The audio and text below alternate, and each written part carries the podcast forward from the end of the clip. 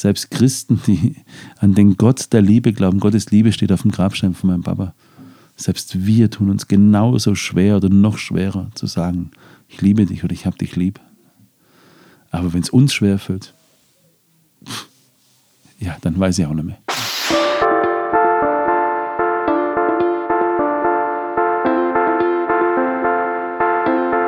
Hallo und herzlich willkommen zu Die Macht der Worte, der Podcast. Authentisch, praktisch, gut. Und jetzt viel Spaß mit der neuen Folge.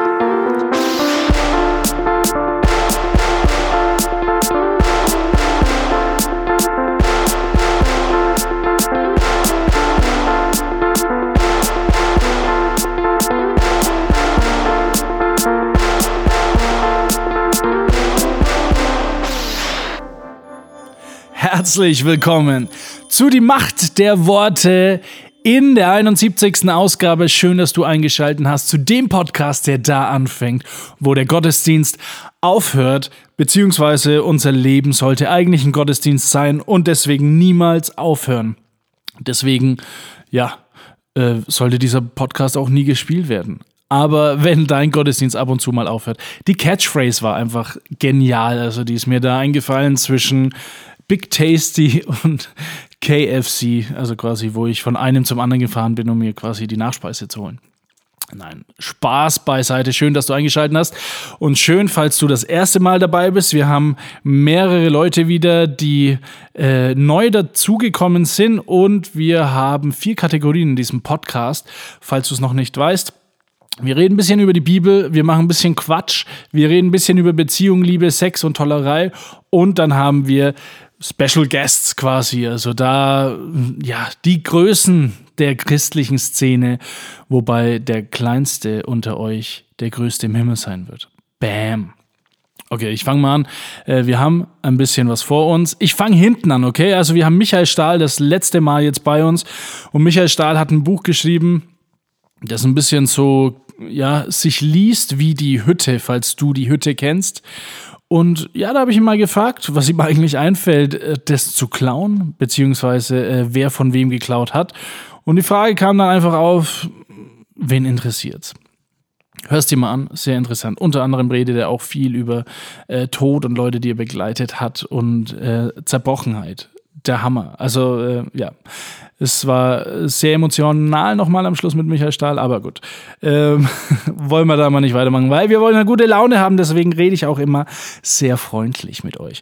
Nein. Dann haben wir bei Revolution mit Dominik ein, ein Gespräch über, wie wirst du wie kommst du vom Single zur Beziehung und dann wieder zur Single? Wir haben ja Dominik schon zwei, drei Wochen verfolgt und äh, er hat uns ein bisschen was erzählt aus seiner Sicht, aus seinem Leben.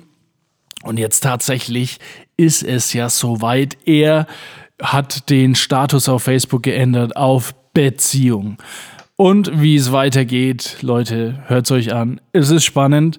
Dann Michael und Steve sprechen darüber, wie es wohl sein wird nach Corona. Wir hängen alle noch drin und immer mehr werden die Stimmen laut, dass wir alle nur verarscht werden. Ich habe eine leichte äh, leicht Halsschmerzen und Schnupfen und Leute glaubt und denkt drüber nach, äh, ich hab's überlegt, äh, bin ich Corona-krank oder bin ich nicht Corona-krank. Aber ich bin's nicht, weil ich schmeck noch was. Also ich bin dann gleich am Morgen äh, zum McDonald's, habe mir einen Big Tasty gekauft und der hat ja so lecker geschmeckt wie noch nie in meinem Leben. Früh um 6 Uhr, bevor ich in die Arbeit gefahren bin. Also kein Corona. Aber wie schaut die Welt nach Corona aus? Wie schauen unsere Gottesdienste, unser Leben nach Corona aus?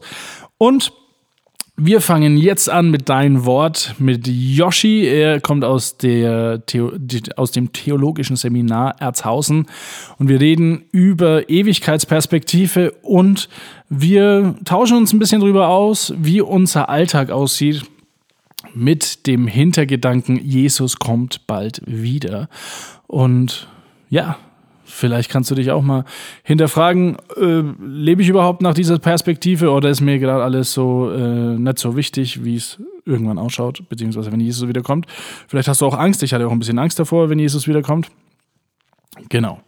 Deswegen äh, fangen wir jetzt gleich an. Ich will nur noch mal sagen, Leute, meldet euch bei uns über Instagram. Wir suchen immer noch den Hörer des Quartals. Gib uns einfach so drei äh, coole Facts über dich. Vielleicht bist du Pilot, vielleicht bist du ähm, Verkäufer beim Schneeballsystem, vielleicht bist du auch äh, Schülerin oder aber auch, was weiß ich, äh, Tablettenfahrer oder Essensfahrer oder was auch immer. Wir freuen uns über jeden, der uns schreibt und wir laden dich dann zu uns in die Sendung ein, natürlich nur über Telefon. Aber wir reden dann ein bisschen mit dir. Es würde uns sehr Spaß machen, dich bei uns zu haben. Deswegen melde dich einfach. Und jetzt wünsche ich euch viel Spaß. Lang genug gelabert. Jetzt geht die richtige Sendung los. Viel Spaß bei Episode 71. Die Macht der Worte. Dein Wort öffnet mir die Augen. Dein Wort ist Kraft. Dein Wort und meine Seele wird gesund. Dein Wort gibt Trost. Dein Wort ist ein Licht auf meinem Weg. Moin. Moin, Gude, sagst Moin. du. doch. Gude. Ja, Gute sagt man hier in Frankfurt. Richtig. Gute. Äh, du warst letzte Woche das erste Mal bei unserem Podcast, äh, beziehungsweise ja, haben wir uns über Ewigkeitsperspektive unterhalten Mhm. und auch ein bisschen über YOLO, was bei dir der zweite Lebensabschnitt bedeutet. Ja. Äh, wer das nicht gehört hat, äh, der kann sich mal informieren, was bei dem guten Herrn Yoshi Seitz als zweiter Lebensabschnitt ist. Und du äh, studierst am Theologischen Seminar in, Erzhausen. Genau, Erzhausen. Theologisches Seminar Erzhausen, TSE. genau. TSE. Ähm, TSE, dann wie ein Tennisverein. Aber Das stimmt. Oder, äh, oder Tschechen. Naja, egal. Tschechien. Tschech. Ja, ja. Wir haben letzte Woche äh, uns äh, mit äh, am Schluss noch mit, über Corona ganz kurz angeteased für diese Woche. Mhm. Meine Frage, oder ich erzähle mal das äh, von mir und dann kannst du mir das erzählen. Ja.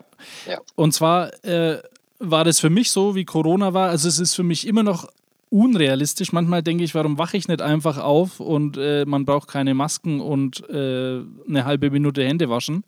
Mhm. Das, das ist für mich das Schlimmste, halbe Minute Hände waschen. ähm, und bei mir war Corona dann so, dass ich mich äh, sehr viel mit, äh, oder glaube ich, meine, meine Freunde auf Facebook haben sehr viele Verschwörungstheorien. Ja, Unter anderem Bill Gates ist der Antichrist und äh, ja, crazy. nächste Woche kriegen wir einen Chip eingepflanzt und so weiter. Ja. Und ich habe mich aber schon in meiner Elternzeit, wie ich auf den Färöerinseln war letztes Jahr, habe ich mich äh, schon intensiver mit der Offenbarung auseinandergesetzt. Mhm. Als hätte ich es gewusst. Oder Gott hat es mir gezeigt.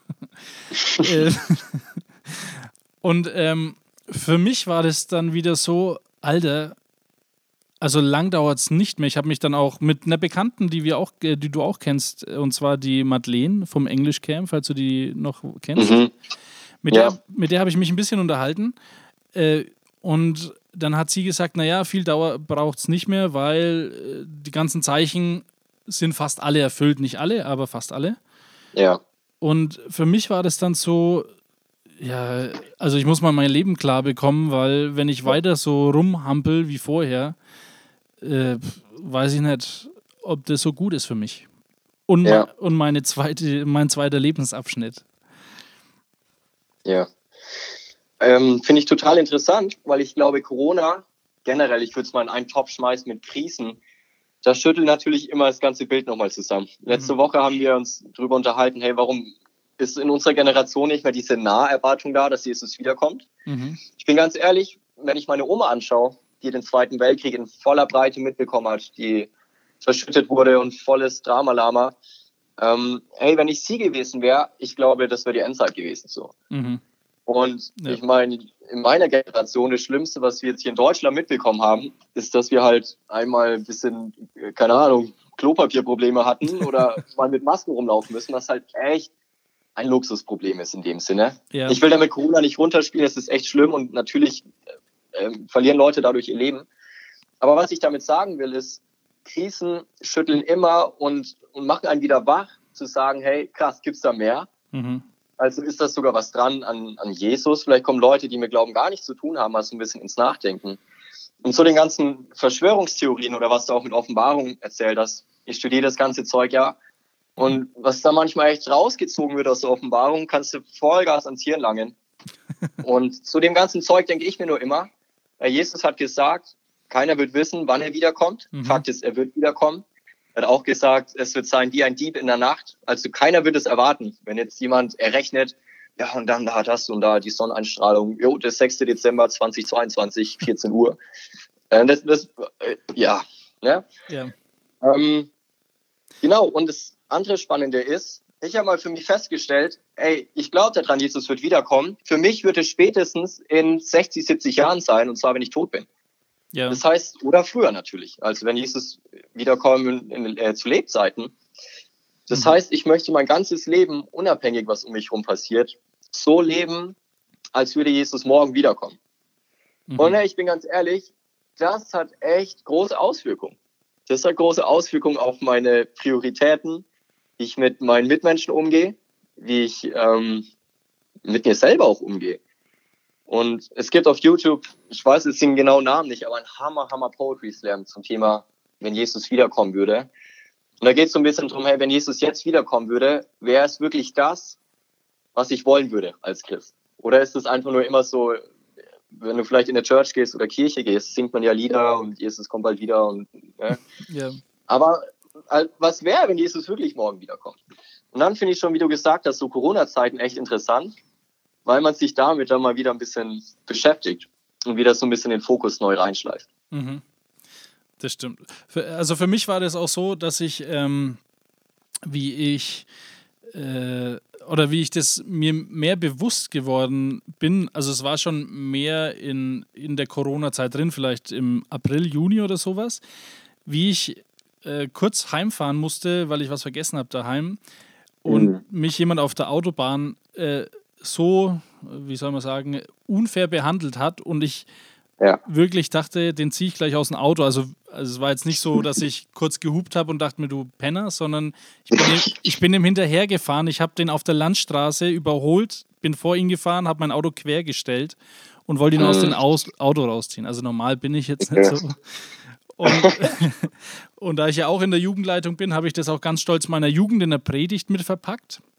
Mhm. Und dann ähm, ist mir zwei Tage später aufgefallen, im Prinzip lebe ich gar nicht, äh, also ich habe es himmlische Gesetze genannt oder vielleicht so einen hm? äh, zweiten Lebensabschnitt-Lifestyle. Ja, ja. Weil das ist natürlich äh, auch wichtig, ne? Also man kann ja Christ sein und man, wie du es schon sagst, ne, man kann Lobpreislieder singen und Jesus kommt bald, aber im Herzen und, und oft geht es mir so, dass ich Lobpreislieder singe, weil ich sie singe und weil ich sie kenne und auswendig kenne anstatt ja. ich sie bewusst singe und mir klar mache eigentlich, was ich da gerade proklamiere auch. Voll, absolut. Hey, lass uns das Rad noch mal ein bisschen weiterspinnen. Wir reden drüber, über Ewigkeit und, und wie wichtig das ist, das irgendwie im Fokus zu haben. Mhm. Aber lass uns mal kurz praktisch werden. Ja. Wie kann es jetzt aussehen, wenn man sagt, hey, ich folge Jesus nach, ich glaube an Jesus, ich glaube, dass er für mich gestorben ist, ich glaube auch, dass er irgendwie wiederkommt. Was hat es jetzt für Auswirkungen auf meinem Leben?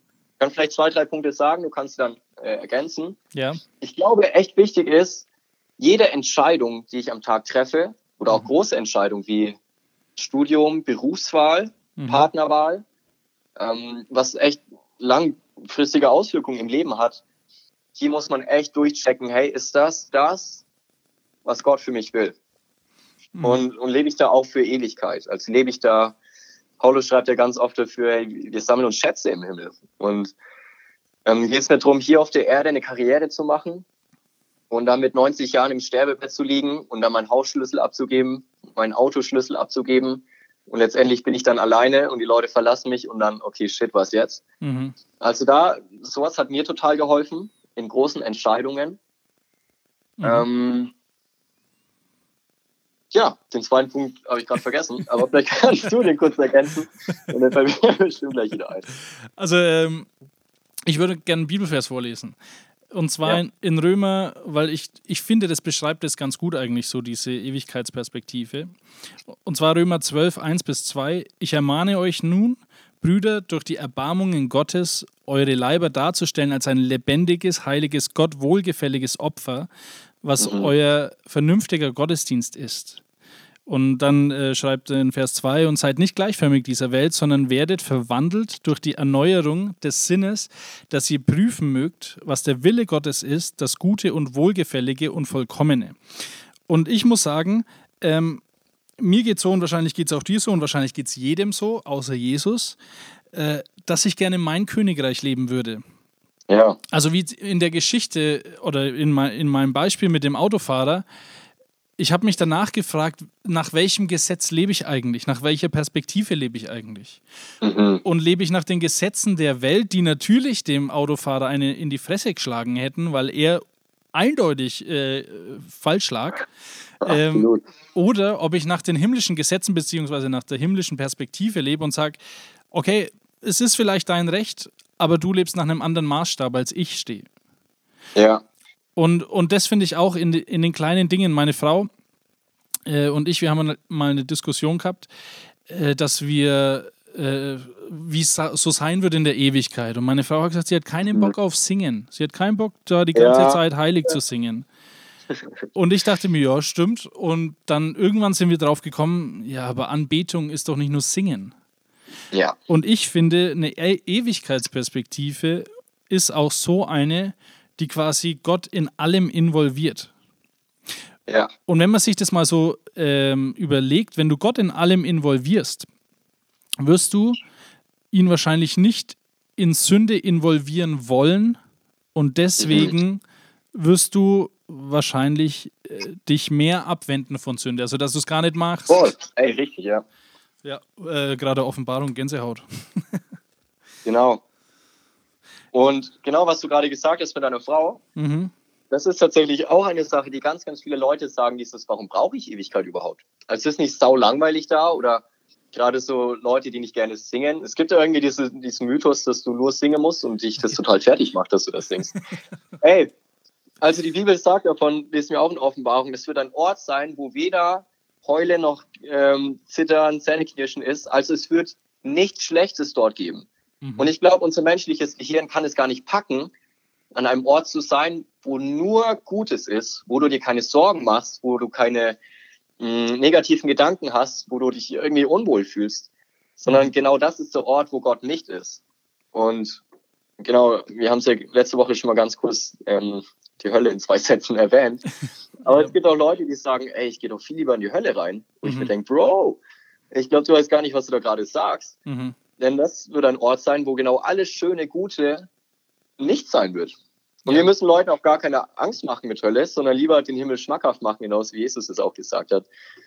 Ey, und wie du gesagt hast, in allen Kleinigkeiten auf unserem jetzigen Leben, in den 90 Jahren, 80 Jahren, die wir vielleicht leben, können wir Gott involvieren. Mhm. Und das wird uns die Ewigkeitsperspektive geben. Davon bin ich überzeugt. Das stimmt, ja. Also, ähm, ah, jetzt weiß ich nicht mehr, was ich sagen wollte. Ähm, Viele, Bro.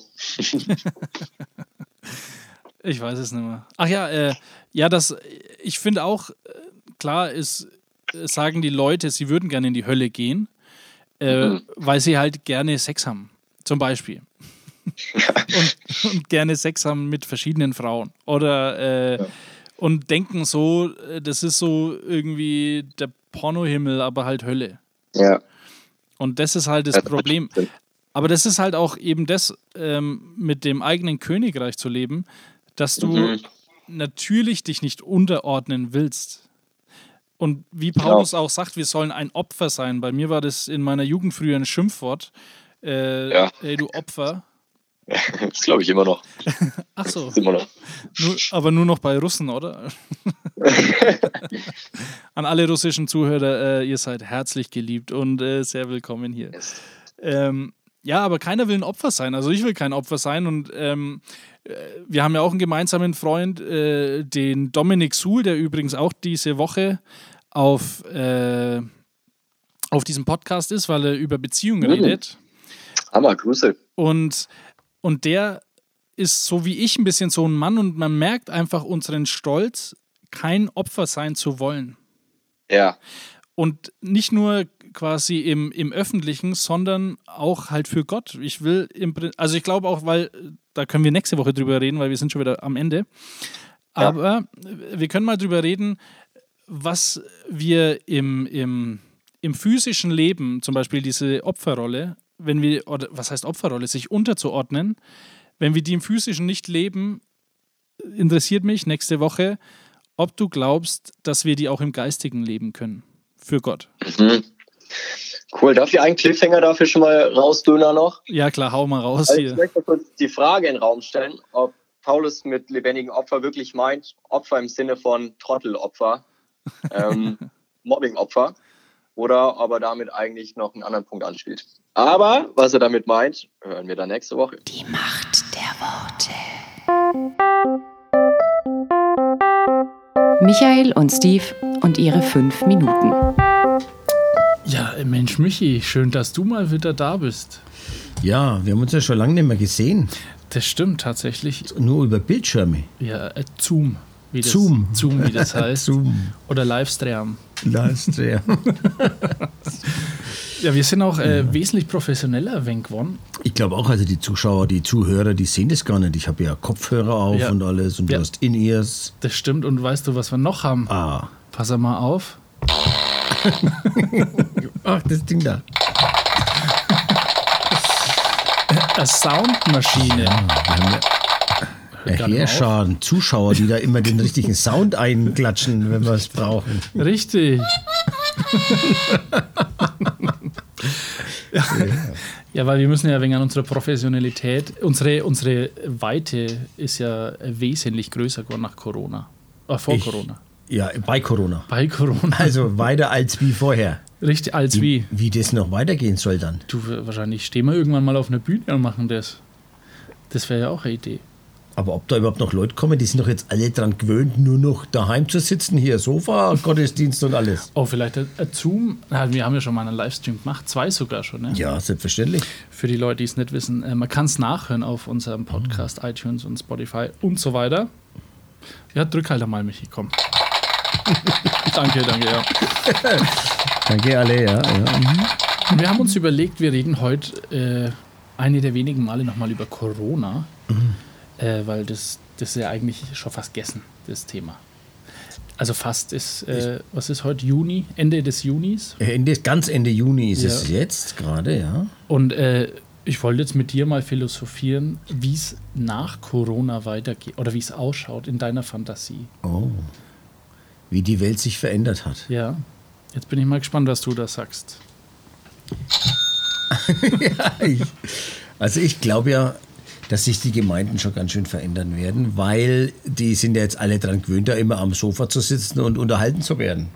Ja, da gibt es ein paar so Kasper bei Zoom oder irgendwo, die machen da alles. Ja, und dann sitzt du dann. Wenn es dir nicht gefällt, machst du mal da hier den Bildschirm aus von dir, also dein Mikrofon und äh, wie heißt das, Kamera. Ja. Und dann kannst du da Kaffee holen, in der Nase bohren, alles. Das fällt ja alles flach, wenn Corona wieder vorbei ist. Ja, in der Unterhose in der Gemeinde hocken ist. Ist total blöd. Ich denke, dass da manche so kommen werden, dann versehentlich.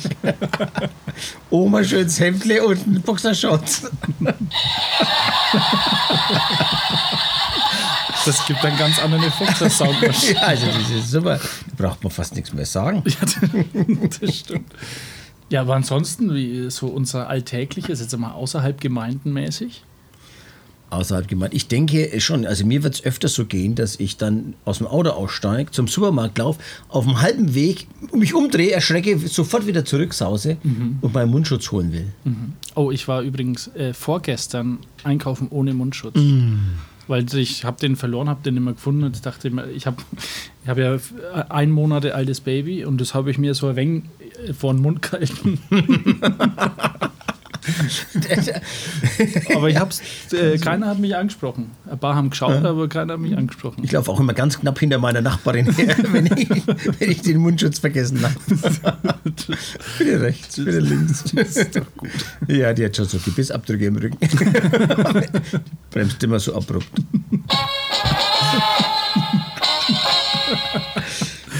Ja, äh, also ich denke, wir werden fetter werden. Also, Warum? wenn wir uns wieder sehen. Ich weiß nicht, hast du abgenommen? Also das ist jetzt wie, das ist ein Hörpodcast. Also ich habe ja abgenommen. Ich, äh, mein großes Ziel, das habe ich nicht geschafft, aber quasi, wenn man sich wieder sieht, dass die Leute sagen, Mensch, du hast aber ganz schön abgenommen, Steve. Jetzt waren es nur vier Kilo, an die Finger merkt man es ein wenig.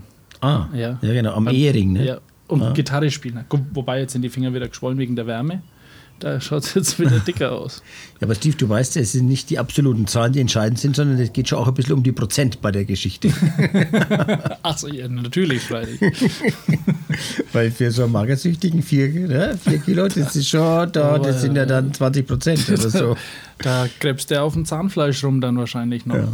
Also, ähm, Aber ich glaube, wir werden uns auch nicht mehr zu die Hände geben, oder? Oder ich begrüße einfach alle dann auf dem Handschlag. Überall. ja, wir bin haben ich ja, der Einzige, der das dann kriegt noch. unser, unser erster Podcast war doch, glaube ich, sogar übers Begrüßen. Ja. Also wer das nicht gehört hat, äh, wir haben mal einen Podcast gemacht. Wir hatten einen in der Gemeinde, den haben wir mittlerweile haben wir den rausgeekelt, den haben wir nicht äh, moralisch und seelisch unterstützt. Und jetzt ist er nicht mehr da. Äh, aber das war der Umarme-Mann. Und das war äh, immer unsere Auf meine Aufgabe, den nicht zu umarmen sonntags. Und das war jetzt, ein- jetzt wäre es wurscht, ne, weil jetzt macht man es ja eh nicht. Ja, das stimmt. Ah, obwohl, vielleicht macht das ja immer noch. Das weiß ich nicht. Aber wir sehen es ja nicht, weil wir sind ja nur zum Hören da. das stimmt. Ja, wir sind schon durch, Michi. Was? Fünf Minuten rum? Ja, also Wir sind das gar nicht mehr so gewöhnt. Ne? Nee, also- ist- die Zeit geht so langsam dahin jetzt während Corona. Das wird auch wieder hektischer werden. Oh ja, ja, Ah, da sind ja fünf Minuten rum wie nix. Macht der Worte. Revolution.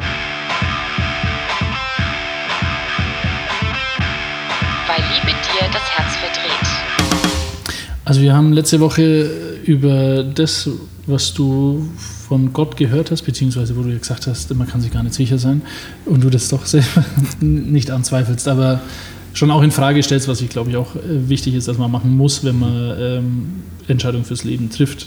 Und äh, da waren wir letztes Mal stehen geblieben. Hallo Dominik erstmal. Hi, hi. So, ähm, gut.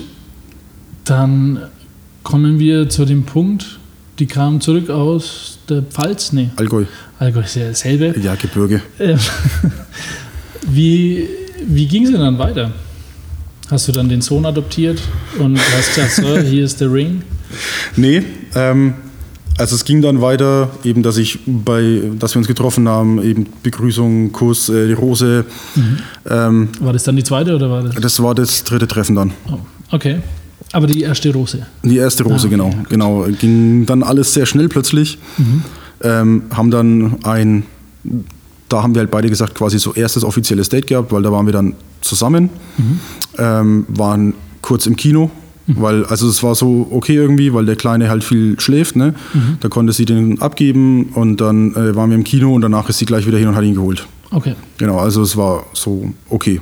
Also kurz im Kino war ein Film. Ja. Okay. Ja, nicht Herr der Ringe, alle drei Teile oder so. Nur ein Film kurz und dann gleich wieder los. Ähm, ja, und wir haben uns dann sehr viel getroffen in kürzester Zeit, sehr häufig. Ja, genau. Ja, ähm, genau, und dann waren wir halt zusammen. Und dann muss ja, ähm, da war ja dann der Himmel für dich auf Erden. Also im Prinzip, du hast dir das immer gewünscht. Ja, genau. Ähm, ja, aber jetzt sitzt du da und wir reden mehr über Single sein als über Beziehung. Was Ja. ist passiert? Genau. Ähm, so schön wie es war, ähm, haben wir uns getrennt. Oder also es, ähm, sie hat mich dann wieder verlassen und nicht irgendwie, weil es nicht gepasst hätte oder so, sondern ähm, sie hat halt den kleinen Sohn und ähm, ja, der ist halt aus einer Situation entstanden, die nicht optimal ist. Generell das ganze Jahr 2019 war für sie sehr schlimm. Sie war da sehr viel auf sich allein gestellt. Ähm, und sie hat mir halt auch gesagt, dass sie viele, wie soll man sagen, Probleme hat oder Sachen hat, ähm, an denen sie arbeiten muss. Und ähm, dass sie für mich quasi nur Ballast wäre, wenn wir zusammen wären. Okay. Und ich habe halt natürlich widersprochen, weil ich es nicht aufgeben wollte. Und aber auch eben, weil ich die Entscheidung getroffen habe, so mit ihr zusammen zu sein. Und wie ich schon in zwei, drei Folgen vorher mal gesagt habe, dann übernimmt man Verantwortung für den anderen. Und ich wollte also auch diese Verantwortung für sie da eben. Ich meine, mir ist klar, wenn sie Sachen aus der Vergangenheit aufarbeiten muss, dann kann ich ihr da nicht großartig helfen. Das kann ich nicht für sie machen. Aber was ich hätte machen können, ist eben ihr beistehen, ähm, sie unterstützen oder ihr gut zureden, sie trösten, weiß Gott was. Ähm, aber das wollte sie nicht und das muss man auch respektieren. Genau, und dann am Anfang hieß es erst, sie braucht Zeit für sich und aus Zeit für sich wurde dann halt äh, Schluss. Ja, Sorry, wenn ich lache. nee, ist okay. Was ist denn die Zeitspanne? Also, ähm, ist, glaube ich, für mich jetzt noch nicht nachvollziehbar. Ähm, wie lange hat es denn gedauert, der erste Kontakt auf der Partnerbörse bis zum Schluss? Ungefähr zwei Monate. Und von Partnerbörse zum Zusammenkommen? Äh, ein bisschen mehr als eine Woche. also es ging wirklich sehr schnell. Aber, ja, aber das ist auch. Ich habe mich ja schon mit der Paul, also auch mit dir hauptsächlich drüber unterhalten und du bist der Meinung, es ist besser, sich mehr Zeit zu lassen am Anfang. Ähm, und ich glaube auch, dass das richtig ist. Ich, aber halt auch, da muss ich wieder sagen, ich glaube, das ist person- und situationsabhängig. Und in dem Fall hat es für uns beide so gepasst. Und ich sehe auch jetzt im Nachhinein immer noch nicht das irgendwie als Fehler oder dass ich was falsch gemacht hätte. Ähm, ja. Aber meinst du nicht, also nur, weil das war auch meine Überlegung, die wir zusammen ein wenig so besprochen haben, wenn ihr euch länger Zeit gelassen hättet, hättet in dem Prozess kennenlernen bis Zusammenkommen, Ja. Meinst du, ihr hättet oder das Gefühlschaos, das vielleicht du jetzt mehr hast, hätte man sich ersparen können, weil man vielleicht schon vorher gemerkt hätte, okay, ich habe noch zu viel Ballast, das ich äh, bearbeiten muss? Ja, ich meine, wenn es länger gedauert hätte, dann hätte das vielleicht vorher rauskommen können. Aber dann ist halt trotz, also diese Was wäre wenn Fragen, finde ich, bringen halt, sorry, ist Ja. jetzt auch kein, kein Angriff oder sowas, aber ich finde immer, ich stelle mir ganz viele Was wäre wenn Fragen. Ne? Ähm, und ich merke halt, dass Was wäre wenn mich nicht weiterbringt, sondern ich frage, was wäre wenn dies und das passiert wäre und dann kommt gleich die nächsten fünf Was wäre wenn, weil aus der Situation wieder fünf neue entstehen. Ja. Also das bringt mich nicht weiter, deswegen versuche ich das gering zu halten. Ähm, aber klar, hätten wir uns mehr Zeit gelassen, ähm, hätte sie sich, äh, wäre das vielleicht früher rausgekommen ähm, und dann wäre es vielleicht nicht so verletzend gewesen oder so, ich weiß nicht.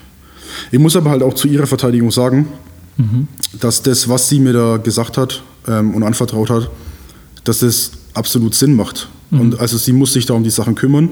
Und das Doofe jetzt ist halt, ich würde sie eigentlich gern unterstützen. Und sie meint halt, sie muss da alleine durch. Ja. Und das finde ich halt doof. Oder, also das ist auch das, was mir hauptsächlich zu schaffen macht. Weil wir haben uns nicht im Schlechten getrennt.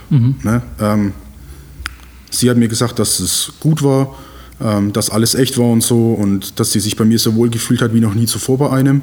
Das war jetzt auch keine, nicht irgendwie so. Also falls ihr nochmal anschreiben wollt, bitte unter Dominik, ich will dich haben. Also das ist jetzt kein, kein Selbstbeweihräuchern oder sowas. ähm, aber das ist halt schön und es zeigt mir schon auch irgendwie, dass, dass ich es richtig gemacht habe. Ähm, ja, jetzt habe ich mich selbst vers verstrickt. Ähm, genau, und deswegen finde ich es halt so schade, weil ich würde ihr gerne weiterhin gut tun. Und ich meine, sie hat mir ja auch gut getan. Ähm, sie meint zwar, sie wäre Ballast für mich jetzt, wenn wir noch zusammen wären, aber Vielleicht, aber ich meine, das weißt du ja nie, was in der Zukunft mal kommt. Ne? Ja. Ich meine, du, in, du hast jetzt eine super Beziehung und heiratest und in zehn Jahren hat deine Frau plötzlich irgendeine schlimme Krankheit. Dann wird sie ja theoretisch auch Ballast für dich. Aber du hast dich dafür entschieden, diese Frau zu lieben und dann solltest du auch hinter deiner Entscheidung stehen. Ja. Und das wollte ich machen und das ja, kann ich jetzt gerade leider nicht. Okay. Ähm, wie ist denn das für dich dann? Fühlst du dich jetzt quasi so, du hast ja gesagt, ihr seid im Guten auseinandergegangen, aber fühlst du dich trotzdem so ein wenig als Opfer? Also so, im Prinzip bist du ja verlassen worden, ich will jetzt da nicht drauf Ja, ja. Aber ist es, meinst du, für dich ist es schwerer als für sie? In, boah, ich weiß nicht, ob es da einen, einen schwerer oder weniger schwer gibt. Weil als wir dieses Gespräch hatten, wo sie gesagt hat, dass sie die Pause braucht, ähm, habe ich versucht, gefasst zu reagieren ähm, und auch ihr gut zuzureden eben. Ähm, und sie war sehr emotional. Und irgendwann nach drei, vier Wochen, glaube ich, haben wir uns nochmal getroffen, ähm, weil ich so manche Sachen einfach noch nicht verstanden hatte. Ähm, ich, das ist auch jetzt immer noch so. Ich will halt verstehen, was in ihr vorgeht und ich würde ihr halt gern helfen. Genau, und da war ich dann aber sehr emotional. da hat das ein bisschen getauscht gehabt. Also ich glaube, da hat sie es dann schon so ein bisschen akzeptiert oder, oder angenommen, so hey, ich will jetzt meine Vergangenheit aufarbeiten, ich will mich da jetzt durchkämpfen. Ähm, Und ich war aber immer noch dran, so, ich will wieder mit ihr zusammen sein. Und da hat sich auch nichts dran geändert. Also, ähm, wir haben noch Kontakt, auch wenn es relativ wenig ist, weil ich immer noch so die Hoffnung habe, dass es wieder funktioniert. Weil wir uns ja nicht im Schlechten getrennt haben, weil ja eigentlich alles gut war soweit. Ähm, ja, Okay. Wie hat denn, ähm, ich nenne es jetzt mal Schlag, deine Beziehung äh, zu Gott beeinflusst? Also quasi dieses Schlussmachen. äh, ja, gute Frage. Ich, Du hast ja gesagt, vorher hast du äh, mehr gebetet als sonst. Also Ja. um quasi herauszufinden, ob das Gottes Wille ist. Ähm, ja, war dir, hast du dann gedacht, vielleicht ist Gott der Übeltäter, weil der hat quasi dieses Gebet nicht wirklich beantwortet und gehört? ja, es ist immer blöd, die Schuld bei Gott zu suchen. Ne? Das, da, da zieht man meistens den Kürzeren oder so eigentlich immer. Oder, also ich habe immer den Kürzeren gezogen, wenn ich versucht habe, Gott die Schuld zu geben. Das funktioniert nicht. ähm, und da war es auch so, ich, aber ich habe schon mit Gott gestritten. Also ich bete immer noch mehr als, als äh, die Jahre davor, auch wenn es sich jetzt wieder ein bisschen verändert hat. Ähm, aber meine Gebete sind intensiver geworden, glaube ich. Also ich, ich fr- früher habe ich immer so gebetet, ja Gott, ne, danke für den neuen Tag und für das schöne Wetter und ähm, pass auf, wenn ich heute in die Arbeit fahre und solche, so diese Standard-Alltagsgebete irgendwie, aber das ist nicht Beziehung haben mit Gott. Ne? Also ja, doch schon Beziehung. Also es ist, es ist besser als nichts. Aber das ist nicht richtig tief. Ne? Und jetzt ähm, streite ich auch teilweise mit Gott und ich, ich habe ihn echt angemotzt und, und an, angemault, weil ich sage so, ey, es kann nicht wahr sein, dass du mir das jetzt geschenkt hast und ich sehe das als Riesensegen nach wie vor und dass du es mir dann wieder wegnimmst. Vor allem, ich habe schon immer halt ne, Sehnsucht nach Beziehung und ich bin auch so ein Familientyp. Und für mich war das echt schon, auch wenn wir nur ein bisschen mehr als einen Monat zusammen waren, ähm, war das dann schon so intensiv, dass das fast schon wie so eine kleine Familie war. Äh, eben auch dann, weil der Kleine mit dabei war. Und ich habe das voll genossen dann und fand das schön. Und da war ich halt stinksauer, weil ich gesagt habe, so, ey, wieso schenkst du mir diesen, diesen Einblick, oder auf Englisch sagt man ja, glaube ich, auch Glimpse, ne, wenn man so, so diesen kleinen Blick hat, die, diesen Blick durch Schlüsselloch oder so, und nimmst es mir dann wieder weg. Warum? Wa- Was, wozu soll mir das dienen oder wo- wozu soll dir das dienen? Wie soll das mich voranbringen oder wie soll das dich verherrlichen oder keine Ahnung was? Ne? Was soll ich daraus nehmen? Ja. Und da habe ich immer noch keine Antwort drauf. Ähm, und, da, Ja. Mhm. und ich bin da auch immer noch ähm, am, am Kämpfen oder vielleicht auch manchmal am Verzweifeln, weil ich halt, ich will halt wissen, warum. Ich meine, jeder geht zu Gott und sagt, ey Gott, warum hast du nur das gemacht? Ne? Du bist jetzt einer davon. Ich bin einer davon schon immer gewesen und auch jetzt. Aber das ist halt, ich will halt wissen, so was, was ist Gottes Plan? Wozu dient das Ganze? Ne? Eben, was soll ich daraus lernen? Auf was soll mich das vielleicht vorbereiten? Was bringt mir das für die Zukunft? Oder, oder was soll ich, also was soll ich damit anfangen? Ne? Und wie dient ihm das? Also ich meine, klar, ich bin jetzt öfter mit ihm, ich bin öfter im Gebet, das heißt, ich spreche öfter mit ihm äh, und, und maul ihn an und muss dann doch wieder erkennen, dass es äh, nicht an ihm liegt. und, und bin aber auch dankbar dafür. Also, weil klar ist es jetzt im Nachhinein doof, wieder ge getrennt zu sein. Ähm, und wir sind jetzt drei Monate getrennt und ich denke trotzdem immer noch jeden Tag an sie.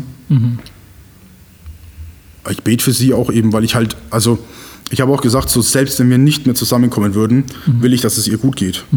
Und das ist schon krass, weil wenn ich ehrlich bin, will ich ja eigentlich wieder mit ihr zusammen sein. Ja. Aber also ich stelle ihr wohl trotzdem über das, dass wir wieder zusammenkommen. Ähm, ja. Und wie gesagt, ich sehe das nach wie vor als Segen und bin deswegen einfach dankbar dafür. Aber es muss ja trotzdem irgendeinen Grund haben. Also Gott macht ja nicht irgendwas grundlos. Ja. Mir ist gerade was eingefallen, weil äh, du hast ja äh, vor ein paar Wochen hast du erzählt, dass du äh, quasi diese nicht-christliche Beziehung, dass Gott diese Tür geschlossen hat. Ja. Und dann hast du gesagt, äh, das ist manchmal besser, wenn Türen sich schließen. Was ist denn, wenn Gott diese, also äh, ich verstehe dein Denken, dass du wissen willst, warum das jetzt so passiert ist, wie es passiert ist. Aber was ist, wenn Gott diese Tür geschlossen hat, weil irgendwas anderes auf dich wartet? Und die Frage stelle ich mir eben auch, weil ich habe noch, also ich habe mich oft mit Frauen getroffen. Ich habe viele Dates gehabt. Ne? Es soll jetzt echt kein Angeben sein oder sowas, aber halt, weil ich auf der Suche war und habe halt immer geschaut und habe eben dadurch viele Dates gehabt. Und das war es nie. Ja. Und fand die auch alle sehr schnell wieder langweilig oder sowas, was für mich schon das Zeichen war, dass es das nicht ist. Und es war jetzt einfach alles komplett anders. Und auch wenn ich irgendwie mal an einer interessiert war und sie hat mir einen Korb gegeben, dann war das nach einem Monat vergessen. Irgendwie so gefühlt. Und jetzt äh, ist es halt nicht so. Also jetzt sind es halt drei Monate und ich muss immer noch immer wieder an sie denken äh, und hoffe halt, dass es ihr gut geht, dass sie ihr Ding macht, dass sie da bald ähm, zurechtkommt, ihre Vergangenheit aufarbeitet und das. Ja. Ähm, und von dem her, wenn Gott diese Tür schließt, dann wird das seinen Grund haben und dann werde ich das auch versuchen anzunehmen. Im besten Fall werde ich es annehmen. Es ist halt, ist halt leicht gesagt, so ja, dann werde ich es annehmen. Ne? In dem Moment ist das ein Riesenkampf, weil man sich denkt, so Mann, Alter, ich will das nicht. Gott, mach's doch einfach anders. Ne? Aber so funktioniert es halt leider nicht. Aber wenn du, äh, wenn du das so erzählst, mit, äh, dass du quasi, dass du die anderen vorher immer vergessen hast, warst du mit den anderen so in, intim, muss ja kein Sex sein, aber intim wie mit der Partnerschaftsbörsen Petra? das wollte ich noch unbedingt unterbringen. Sehr gut. Also, weißt du, weil dann, dann denke ich mir so, ja gut, klar, äh, dass du die anderen schnell vergisst, weil vielleicht hast du die nie geküsst. Oder hast äh, vielleicht nicht so viel Zeit mit denen verbracht. Und dann ist natürlich für mich rein logisch, dass du die jetzt, die Partnerschaftsbörsen Petra, ähm, mehr vermisst, weil du ja mit der viel intensiver warst. Kann gut sein, aber dann will ich mir gar nicht vorstellen, was ist, wenn ich vielleicht in zehn Jahren mal doch verheiratet bin und die sich von mir scheiden lässt. Dann muss sie mir ja einen Strick nehmen. Nein, Spaß. Ähm, okay, darüber machen wir Spaß. vorher. Ja, die hängen wir mit auf. Was? Ja, gut. Ja, also klar, das kann sein, ne? Aber ja. Wir, wir machen nächste Woche äh, den letzten Part, wie es jetzt dann äh, in der Zukunft mit dir ausschaut, was wir da machen. Aber das hören wir dann nächste Woche. Und falls ihr, ich sag's noch einmal, falls ihr diese Stimme sympathisch findet, meldet euch einfach unter die Macht der Worte at mail.de mit dem Betreff Dominik, der Hottie mit der tollen Stimme. das kauft doch keiner ab. Die Macht. Aus der Sicht, aus, aus der Sicht, Aus der Sicht und mit den Worten von aus der Sicht und mit den Worten von Ja, hallo ihr Lieben dort draußen. Der Steve hat gesagt, ich soll, ich, ich soll das Ganze mal hier anmoderieren. Und ja, der Steve ist in meiner Sportschule drin und hier in Bopfingen. Und ein genialer Typ, ein super Kerl und wir haben eine tolle Atmosphäre. Und wir hoffen auch, dass ihr das da draußen spürt. Und jetzt hat er noch ein paar Fragen und ja, das ist ja viel beim Polizeiverhör hier. ja, Ja, raus äh, damit. Das war übrigens die erste Anmoderation, wo ich, äh, wo nicht heißt bei mir. Achso, ja, Willkommen genau, richtig. Bei, aber jetzt ist es bei mir. Jetzt ja, ist bei jetzt dir. ist er bei mir. Jetzt passt er Perfekt. wieder, genau. Gut, also ähm, es ist echt schön hier bei dir. Ich wünschte mir, ich würde hier in Bopfingen wohnen Ja. oder zumindest in Aalen, die nächstgrößere Stadt. Beim Rewe war ich schon. Ihr habt, äh, gehst du Rewe? War, war ich Rewe? genau. Rewe ähm, ist super. bester Ort hier in Bopfingen. Ähm, du bist neben dem, dass du Sprecher bist oder auch ähm, Kämpfer mit schwarzem Gürtel, So, sehr wichtig. äh, sehr wichtig, bist du auch Autor. Ja, Und noch wichtiger. Noch tausendmal Unfassbar wichtiger. wichtig. Und ich habe ein Buch von dir. Und zwar Ja. heißt es Verbranntes Männerherz. Heißt es so? Vaterherz?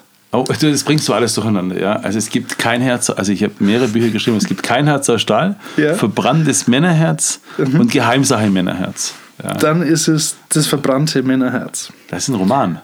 Das ist ein Roman, das lehnt, also ich weiß nicht, äh, wer zuerst da Ich war. war zuerst da. Das lasse ich mir von niemandem nehmen. Die, die, Hast du schon mal was gehört, dass es klingt wie ein anderes Buch? Ja, genau, richtig. Aber ich, ich, ich habe da auch Beweise, aber ist gar nicht so wichtig. Ich habe nämlich schon als kleiner Junge den Traum gehabt, ja, Jesus mal alleine zu begegnen. Ja. Mhm. Okay. Und ich habe dann irgendwann mal, ich, ich weiß gar nicht, 2007 oder sowas angefangen, die Geschichte aufzuschreiben. Okay. Ja. Aber da habe ich, die Hütte habe ich, die Hütte habe ich, glaube ich, 2012 oder 2013 gelesen. So Mhm. kann das sein, ja.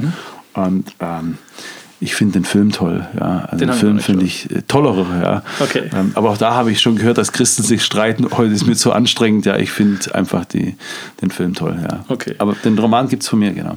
Also, weil Ja, ich so habe nämlich die Hütte vor deinem Buch gelesen und dann habe ich deins gelesen und dachte, ach, da hat doch Da hat er jemand- abgeschrieben, ja. Da hat er doch wieder mal. Ja, ja, da hat er. Nein, nein.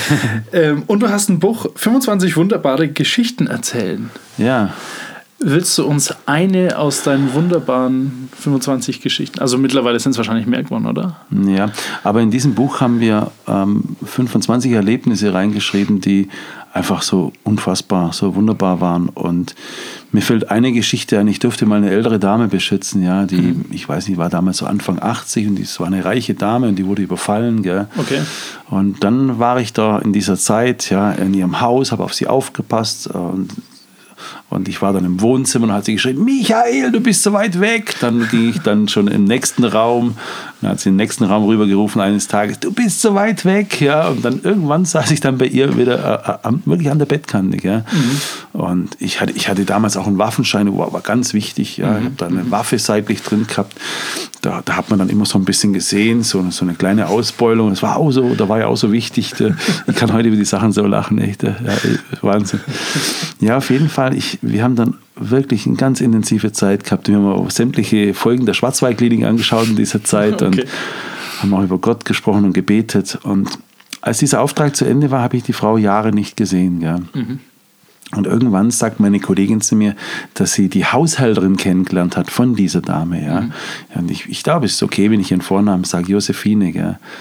Und so durfte ich, ähm, ich glaube, sieben, acht Jahre später die Frau besuchen. Dann hieß es, die spricht seit zwei Jahren nicht mehr, hat alles vergessen. Gell. Und ich kam dann in dieses Haus rein mit meiner Kollegin, mit der Haushälterin. Und da sitzt sie vor mir, die Josephine. Gell. 89 oder 90 war sie. Und sage ich, Josephine, kennst du mich? Gell? Und auf einmal nickt die. Gell? Und dann hat sie zu den anderen so mit dem Kopf zu verstehen gegeben, sie sollen gehen. Gell? Wir waren dann ganz alleine. Gell? Wir haben dann Händchen, Händchen gehalten. Ich hoffe, das ist für meine Frau jetzt okay, wenn sie das hört. Und dann habe ich sie gefragt, ist es gut, dass ich da bin? Dann hat sie genickt und gesagt, ist es gut, dass ich da bin? Und dann sagt sie ja. Aber bei dem Moment fällt mir gerade ein, waren die Damen, zwei Damen noch da und die waren dann völlig außer sich, weil die nach zwei Jahren wieder gesprochen hat. Ja. Ja. Ja, auf jeden Fall betete ich dann mit Josephine das Vaterunser und ihre Lippen bewegten sich mit. Ja. Und ich habe dann, wir haben dann beide geweint und sie nimmt meine Hände und trocknet ihre Tränen ab. Das war unfassbar, unfassbar. Und ich bin dann nach Hause gegangen und zwei, drei Wochen später ist diese Frau gestorben. Wir haben zusammen gebetet, miteinander geweint. Sie hat meine Hände geküsst und ihre Tränen damit abgetrocknet.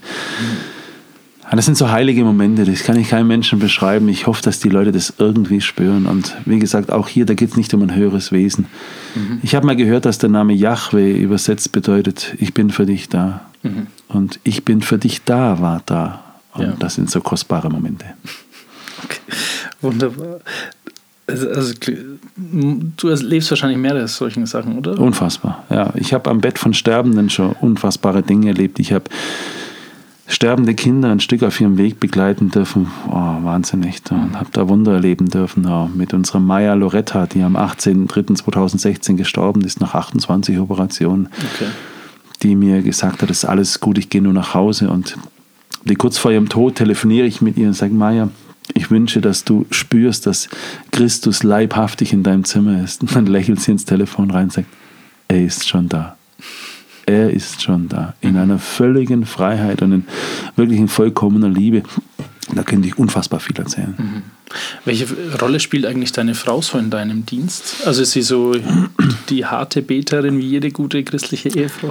Also meine Frau äh, steht morgens sehr früh auf und hat da ihre stille Zeit. Ich bin da gar nicht so. Ich habe äh, einen komischen Rhythmus, Lebensrhythmus, Arbeitsrhythmus und ich habe auch keine festen Zeiten. Ich gehe gern, ähm, so wie Hans-Peter Reuer das gesagt hat, mit Jesus spazieren. Ich gehe nicht täglich, aber fast täglich in den Wald für eineinhalb, zwei Stunden und ähm, ich habe einfach, ich, ich, ich rede mit ihm, wann mir danach ist ja, und habe da keine festen Zeiten. Vielleicht, ist, ich weiß nicht mal, ob das biblisch ist. Ja. Ich sage einfach, mein Freund, mein Papa, mein alles. Wir schweigen uns, oder ich schweige manchmal auch und, und ich, ich, ich kann ihm alles aus meinem Herzen erzählen. Das ist auch eine Freiheit für mich und meine Frau äh, betet jeden Morgen für uns und ähm, dass wir füreinander und miteinander beten, ist völlig normal, auch am Mittagstisch. Wir schauen auch, dass wir einmal am Tag miteinander am Tisch sitzen als Familie. Meine Mama wohnt auch bei mir. Okay. Und äh, ja. Und, ähm, aber deine Frau reist jetzt nicht mit dir mit und macht zum Beispiel Nein, das, oder sowas? das, also erstmal mag sie das nicht. So. Sie bleibt da eher im Hintergrund, weil auch öfters auch mal Presse oder auch irgendwie äh, Fernsehen oder so da ist.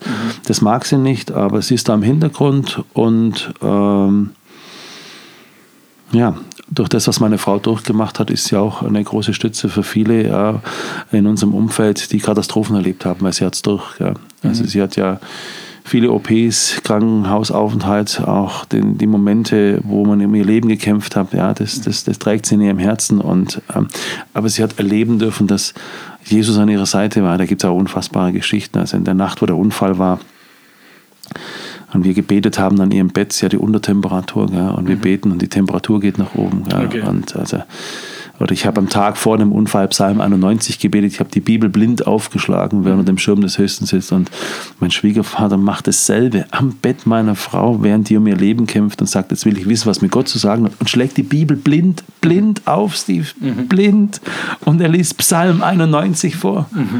Ja, also Wahnsinn. Und sie hat so viel durch und, und, und ja, und wenn sie zum Thema Katastrophen und Leid etwas zu sagen hat, ähm, die Leute nehmen es ihr ab, es durch.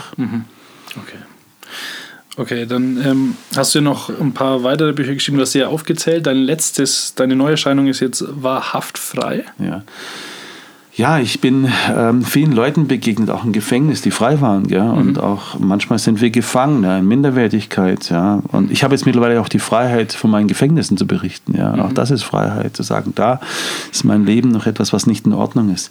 Ja, und in diesem Buch sind Aussteiger drin äh, von Gangs, ähm, aber auch Eltern, die ihr Kind verloren haben, ja. Ähm, es sind der, der Enkelsohn von Konrad Adenauer, Andreas Adenauer, spricht über seinen Opa. Es geht um die Heimkehr der 10.000. Zehn Jahre nach Kriegsende sind Tausende von, von ähm, Kriegsgefangenen freigelassen worden. Er spricht darüber, auch über seinen Opa. Und wir haben äh, Leute, die in Pornografie drin waren. Ähm, Samuel Koch schreibt von seiner Gefangenschaft im Rollstuhl drin. Ich bin sehr, sehr dankbar, dass die Leute mich da unterstützten und es geht um Freiheit, was wirklich frei macht und, und wer, Okay. wer uns wirklich frei macht. Okay, super. Ähm, was können wir denn in Zukunft noch von dir erwarten und was kommt? Also hast du wieder vor, ein Buch zu schreiben? Mittlerweile kann man dich ja tatsächlich mit vier oder fünf Büchern Autoren, sechs? 13, 14. Ich Nein, weiß echt jetzt? Ja, wirklich, ja. Auf einmal zu Sehr wichtig, oder? Ah, Ja, also 13, 14 ist dann doch schon ja. Bestseller. Aber ich habe nein, gar nicht. gar nicht. Ich bin, also da, ich hoffe, das sage ich jetzt nicht so, da bin ich sehr demütig. Die, die ganzen Bücher sind entstanden, ja, aus Impulsen raus. Ich habe bei fast allen meiner Bücher geweint, weil da immer mein Herz mit drin ist und Geschichten, die dir ans Herz gehen. Aber es ist alles so vergänglich, alles so vergänglich. Ich habe, weißt du, Erfolg ist Erfolg ist nicht alles, ja. Ich möchte glücklich sein, wenn es irgendwie geht. Ich wünsche auch nicht meinen Kindern, dass sie erfolgreich sind. Ich wünsche, dass sie glücklich sind. Ja. Denn ich habe erfolgreiche Menschen auch im Sterben schon erlebt. Ja. Ja, Und äh, ich glaube, wenn du glücklich bist, das ist Erfolg. Ja. Und ich schreibe einfach aus meinem Herzen, weil ich denke, dass einfach meine Geschichte, da ist so viel Dunkelheit und Schuld und Fehler auch von mir drin. Und ähm, dies, dieser Weg dort raus oder da ist ein Stück Hoffnung und Liebe drin. Und ich möchte, dass die Menschen da einfach Hoffnung und Liebe und geschenkt bekommen. Okay. Äh, Das klang jetzt fast so schon wie das äh, Schlussplädoyer von dir. Äh, Jeder, der interviewt wird, hat nochmal so drei bis fünf Minuten Zeit, um Mhm. den Hörer was zu sagen. Und das wäre jetzt quasi deine Zeit, dem Hörer nochmal. Meine Zeit steht in deinen Händen. ja. Ähm, das habe ich schon öfters auf Vorträgen gesagt und das geht mir auch wirklich sehr ins Herz. Mir hat mal vor einiger Zeit gesagt, wenn man älter wird, dann kommen die Einschläge näher. Ja, also er meint damit, dass die Menschen um uns herum mehr sterben. Ich bin momentan hier in einer Phase, also ich stehe kurz vor meinem 50. dass die Leute sterben, unfassbar. Ja, junge, alte und ich bin dann immer wieder auf Beerdigung. Ja, und ich habe festgestellt, auf Beerdigung wird gelobt. Da wird gedankt, da wird wertgeschätzt, was wir im Leben manchmal gar nicht mehr hinbekommen. Und dann ist mir aufgefallen, dass wir oft in Traueranzeigen oder auf, auf in den Grenzen, auf den Schleifen noch etwas hinterlassen, was uns wichtig ist. Da gibt es so meine Top 3, aber es gibt auch noch, auf, ein, auf manchen Schleifen habe ich schon gelesen, du bist unvergessen. Wirklich, wirklich. Mein Uropa, ja, äh, ich glaube, kein einziger kann sich an meinen Uropa erinnern, ich auch nicht. Und keiner hier in dem Ort weiß, wie mein Urpa hieß. Er ist vergessen. Weil du bist in Erinnerung derer, die noch leben. Ja. Aber wenn die nicht mehr leben, dann bist du vergessen. Ja. Und auf manchen Schleifen habe ich gelesen, in Freundschaft. Was ist wirklich Freundschaft? Wenn ich festgestellt habe, in allen Ländern, wo ich unterwegs sein darf und ich spreche über Freundschaft, dass mir viele Männer, auch christliche Männer, sagen, ich habe keinen Menschen. Da trifft man sich einmal in der Woche im Hauskreis, im Gottesdienst, der Bibelstunde, keine Ahnung, die haben keinen Menschen. Ja, Menschen, wo sie über die Bibel reden können, über das Wetter und Fußball, aber über dein Herz, über die Abgründe deines Herzens, wo, da haben die Leute so einen Mangel dran. Und dann gibt es die drei Schleifen. Ja. Auf Schleife Nummer drei steht Ruhe und Frieden. Und ich denke mir manchmal in meiner bescheidenen Art, muss ich wirklich sterben, um Ruhe zu haben? Wirklich? Kann er nicht Ruhe und Frieden haben? Ähm, in deiner Nähe, Steve. Wer in deiner und meiner Nähe ist, muss Ruhe und Frieden haben. Wer dich in der Familie hat, wer mich in der Familie hat, wer die Leute da draußen, die das heute hören, wer dich in seinem Umfeld hat, hat auch hoffentlich Frieden. Wer mit dir an der Uni ist, in der Schule, am Arbeitsplatz, wer dich in der Nachbarschaft hat, in der Gemeinde, in den Vereinen, der hat auch hoffentlich seinen Frieden. Schleife Nummer zwei steht in Dankbarkeit. Geht es nicht heute? Können wir nicht viel mehr den Lehrerinnen und Lehrern unserer Kinder und Enkelkinder danken? Dem Tankwart, dem Postboten, der Bäckereifachverkäuferin. In Hebräer 3,13 steht drin, ermutigt einander jeden Tag. Es fehlt uns. Und im ersten Petrusbrief, ehre jeden Menschen. Auf was warten ihr? Ich, ich wäre einfach so mit 47 Jahren, 48 Jahren gestorben, einfach so, von jetzt auf nachher. Und selbst wenn ich 80, 90 werde, was, was ist das? Es ist nichts, es ist nichts. Warum halten wir mit Liebe, mit Wertschätzung, mit Ermutigung zurück? Ich verstehe es manchmal nicht. Doch, ich verstehe es. Ich habe ja 37 Jahre so gelebt. Und dann ist da die Nummer eins auf allen Schleifen. In Liebe. In Liebe. Selbst Christen, die an den Gott der Liebe glauben, Gottes Liebe steht auf dem Grabstein von meinem Papa. Selbst wir tun uns genauso schwer oder noch schwerer zu sagen, ich liebe dich oder ich habe dich lieb. Aber wenn es uns schwer fällt, ja, dann weiß ich auch nicht mehr. Das sind diese drei Dinge. Und wenn diese drei Dinge am Ende so wichtig sind, dann brauchen wir sie jetzt. Viel mehr Dankbarkeit, viel mehr Lob, viel mehr Ermutigung, den Menschen einen Frieden zu geben und Liebe aussprechen. Okay, jetzt habe ich schon, äh, ich habe diese fünf Folgen nicht geweint, aber ich habe schon oft äh, die Nässe gespürt, wie sie mir Mhm. durch mein Augenlid springen will. Ich danke dir tausend Dank für deine Offenheit Ja, und gerne. für die Zeit, die du mir hier bei dir gegeben hast. Jetzt. Jetzt. Nach Wochen hast du es verstanden. Aber das ist auch nur ein Geschenk hier alles. Gell? Ja. Okay, ähm, wer mehr über dich erfahren will, du hast Instagram. Oh, ich, Da bist du seit, nicht so seit kurzem habe ich Instagram, genau. Okay. Die, die jungen Leute haben gesagt, da, da musst du reingehen. Ja. Ja. ich blick's zwar nicht richtig, aber da bin ich drin. Ja, kein Stress. Ja. Oder ansonsten hast du eine Homepage, ne? Wie heißt Genau. die? michaelstahl.de? Nein. Nein, nein, äh, www.brotactics, sehr wichtig, minus stahl.de. Okay. Aber noch besser ist, mich in Bupfing in der Sportschule zu besuchen. Ja, also Ja. kommt vorbei, hier ist Ja. echt bequem, wenn ihr da ins Hinterstüble dürft. Und alle zwei, drei Wochen dürfen, kommen hier Leute, Jugendgruppen, Männergruppen, Firmlinge, Konfis zum Übernachten. Ich will auch nie was dafür haben. 10, 15 Leute passen in die Bude rein. Echt? Ja, ja, mit Schlafsack. Ja, oben im Trainingsraum, den zeige ich dir noch. Und Okay. alle sind hier willkommen. Ja, gut, dann kommen Ja. wir mal mit unserer Jugendgruppe Ja, vorbei. gerne. Ja, gerne. Okay. Dann Dankeschön, Michael. Ja, ja, gerne. Die Macht der Worte. Vielen Dank fürs Zuhören. Folge uns auf Instagram, Spotify, YouTube und Facebook. Wenn dir diese Folge gefallen hat, abonniere unseren Kanal und wir freuen uns über 5 Sterne bei iTunes. Wenn du Fragen, Anregungen oder Verbesserungsvorschläge hast, kontaktiere uns unter die Macht der Worte at mail.de. Wir hören uns nächste Woche wieder.